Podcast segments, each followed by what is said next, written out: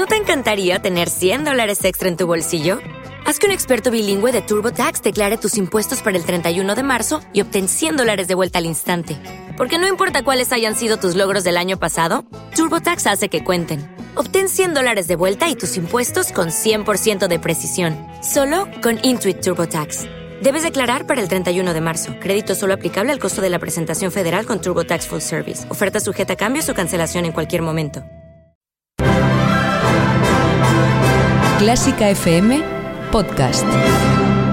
2021 seguramente no nos va a ayudar a cumplir aquello de Año Nuevo, Vida Nueva, pero sí se nos presenta por delante un tiempo de nuevos comienzos, el inicio de un nuevo periodo y por ello hoy queremos explorar los comienzos, el sonido de los inicios de los catálogos de los grandes creadores, momentos únicos en su música y que son mucho más que Mozart.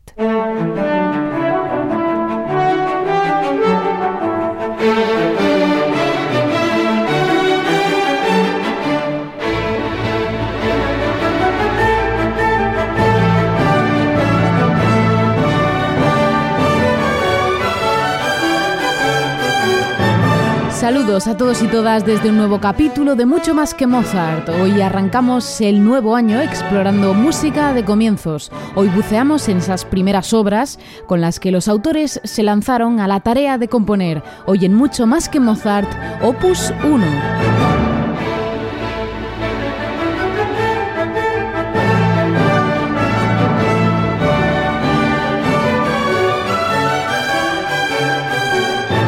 Y es que muchas veces sucede que el estilo de un compositor o compositora queda patente ya desde sus primeros compases. Hoy lo vas a poder comprobar enseguida. Soy Ana Laura Iglesias y quiero empezar saludando efusivamente a nuestra familia de mecenas CFM, a la que puedes sumarte en clásicafmradio.es barra mecenas, o si lo prefieres puedes conectar con nosotros a través de nuestras redes sociales. Estamos en arroba clásicafmradio, en Facebook, en Twitter y en Instagram. Ahora sí, abrimos 2021, abrimos esos primeros compases que forman los opus 1. Esto es mucho más que Mozart. Comenzamos. Contacto arroba clásicafmradio.com No pertenecemos a un gran medio de comunicación. No recibimos ayudas económicas, públicas o privadas. No vendemos nuestros contenidos ni los llenamos de espacios publicitarios. Lo que escuchas en Clásica FM es, simplemente, la mejor música del mundo. Un equipo de músicos profesionales te contamos cada día con un nuevo podcast y las 24 horas en nuestra emisión online las mejores obras musicales de la historia. Y lo hacemos solo con tu ayuda. Hazte mecenas y apóyanos con 5 euros mensuales para que podamos seguir llevando la mejor música clásica cada vez más lejos. Toda la información y contenidos en clásicafmradio.es. la mejor música del mundo gracias a ti.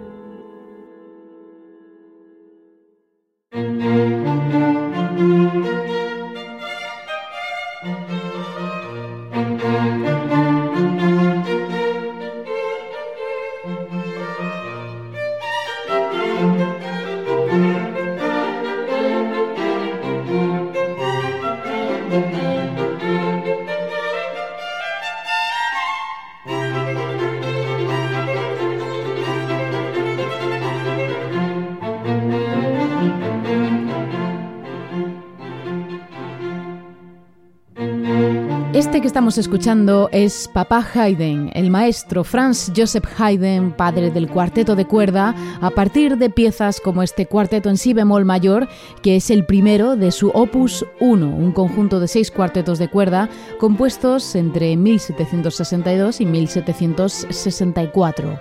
Este gran maestro clásico desarrolló antes que nadie el lenguaje de la agrupación estrella de la música de cámara, poniendo los cuatro instrumentos a funcionar en un único discurso y sentando así las bases del cuarteto clásico, un género que llevaría al estrellato pocos años después Mozart y Beethoven.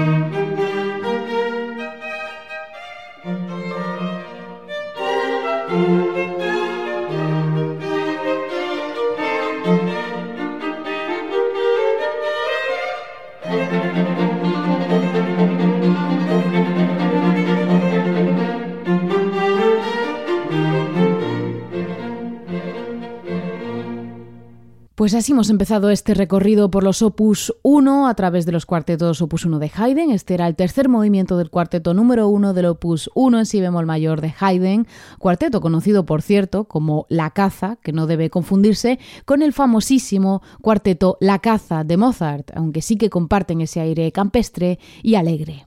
Avanzamos unos años en el tiempo, llegamos a 1793 para escuchar la primera composición de Beethoven, que uno quizás pudiera pensar que fuese una pieza para piano, pero no, se trata de una pieza de cámara, en concreto un trío para violín, cello y piano, su trío en mi bemol mayor opus 1 número 1. Es curioso, pero sí, la primera pieza publicada de Beethoven, o al menos la que inicia la numeración, es este trío con piano, una pieza de tintes muy clásicos en la que se adivinan algunos rasgos que luego serán propios del alemán, como por ejemplo esos súbitos cambios de dinámica. Vamos a escucharlos en cualquier caso en el tercer movimiento, un esquerzo de este trío opus 1 número 1 en manos del trío Leos.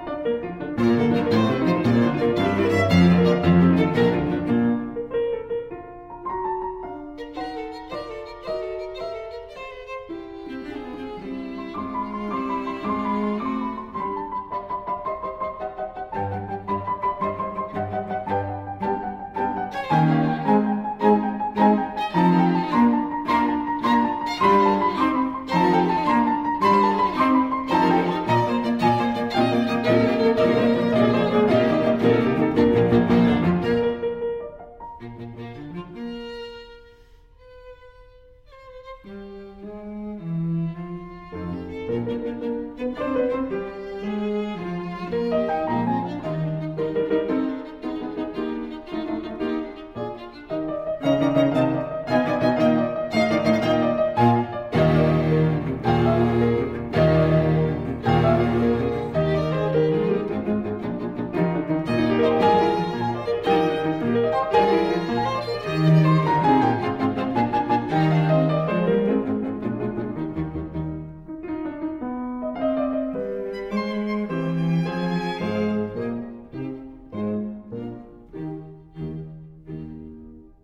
Así suenan las primeras notas del genio alemán, aún distantes del recorrido que llegarían a tener toda su música. Las hemos escuchado a través de este trío con piano Opus 1, número 1, que hemos escuchado con el trío Leos. Y avanzamos ahora al romanticismo, pleno siglo XIX, para conocer una pieza universal que sin embargo fue el opus 1 de su autor. Se trata de los 24 caprichos para violín solo de Paganini. En 1802, el virtuoso compuso sus seis primeros caprichos para violín solo, que constituyeron sus primeras piezas, junto con doce sonatas para violín y guitarra y seis cuartetos de cuerda. En estos caprichos para violín, Paganini desarrolla todas las posibilidades técnicas y virtuosísticas del instrumento, siendo una de las piezas más exigentes dentro del repertorio para violín.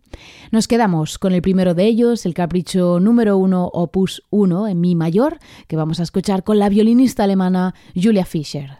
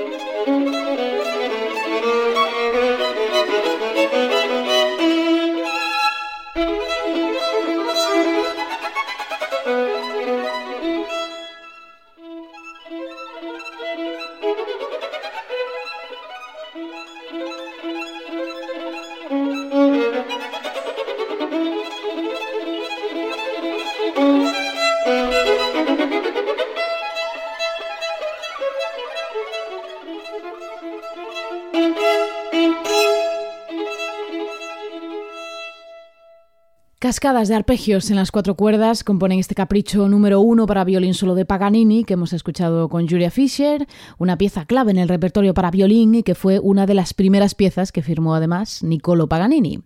Seguimos ahora dentro del periodo romántico para descubrir cómo suena la primera pieza que compuso el romántico por excelencia, Johannes Brahms. Fiel a su instrumento de cabecera, su opus 1 fue una sonata para piano, un género al que, por contradictorio que parezca, solo aportó tres sonatas. Esta sonata número 1, opus 1 de Brahms, fue escrita y publicada en enero de 1853, aunque en realidad fue escrita justo después de la que hoy se conoce como su sonata número 2, ya que el alemán quería asegurar el éxito de su primera publicación y por ello consideró más adecuado lanzar su obra número 2 con la potencia que esta misma conlleva. Nos vamos a quedar con el tercer movimiento, un esquerzo que lleva por indicación Alegro molto con fuoco y en el que queda patente la pasión que Brahms desarrollará en su música a lo largo de su vida.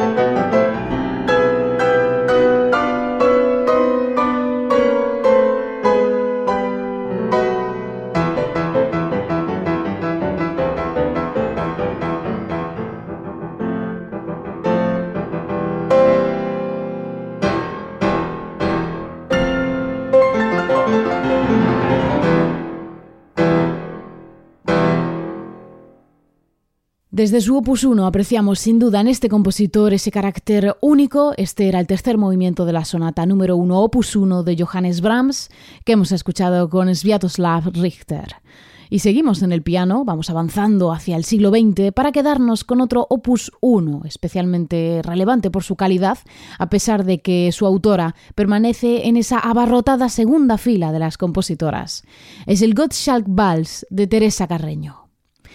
Esta compositora y virtuosa del piano, nacida en Caracas en 1853, compuso a los seis años de edad este fantástico vals, el vals de Gottschalk, siendo Luis Mogo Gottschalk uno de los primeros profesores que influyeron en su incipiente carrera como prodigio del piano. Y así fue, con tan solo 10 años de edad, tocó para el mismísimo Abraham Lincoln, uno de los primeros hits que lanzaron una imparable carrera como concertista mundial y que hoy permanece en el olvido por el puro hecho de que fue Carreño Teresa en lugar de Francisco, Manuel, Antonio, quién sabe. Escuchamos en cualquier caso este Gottschalk Vals de Teresa Carreño en versión para cuatro manos con el dúo Lontano.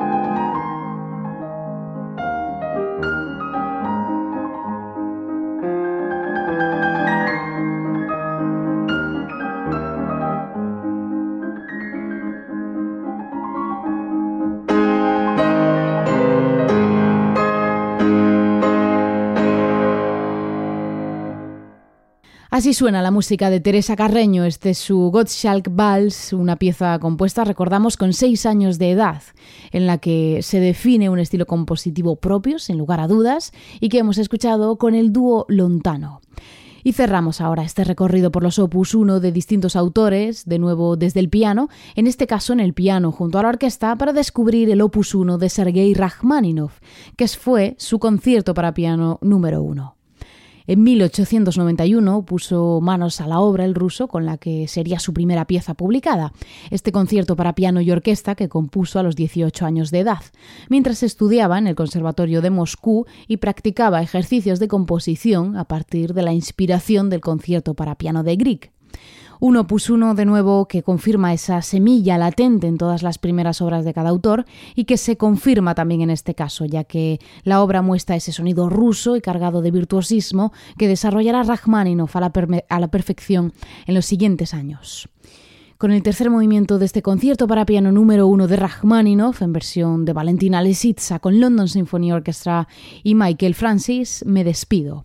Gracias por acompañarme en este viaje iniciático en los comienzos de los grandes autores y autoras de la historia, piezas que marcaron comienzos y que desde luego son mucho más que Mozart.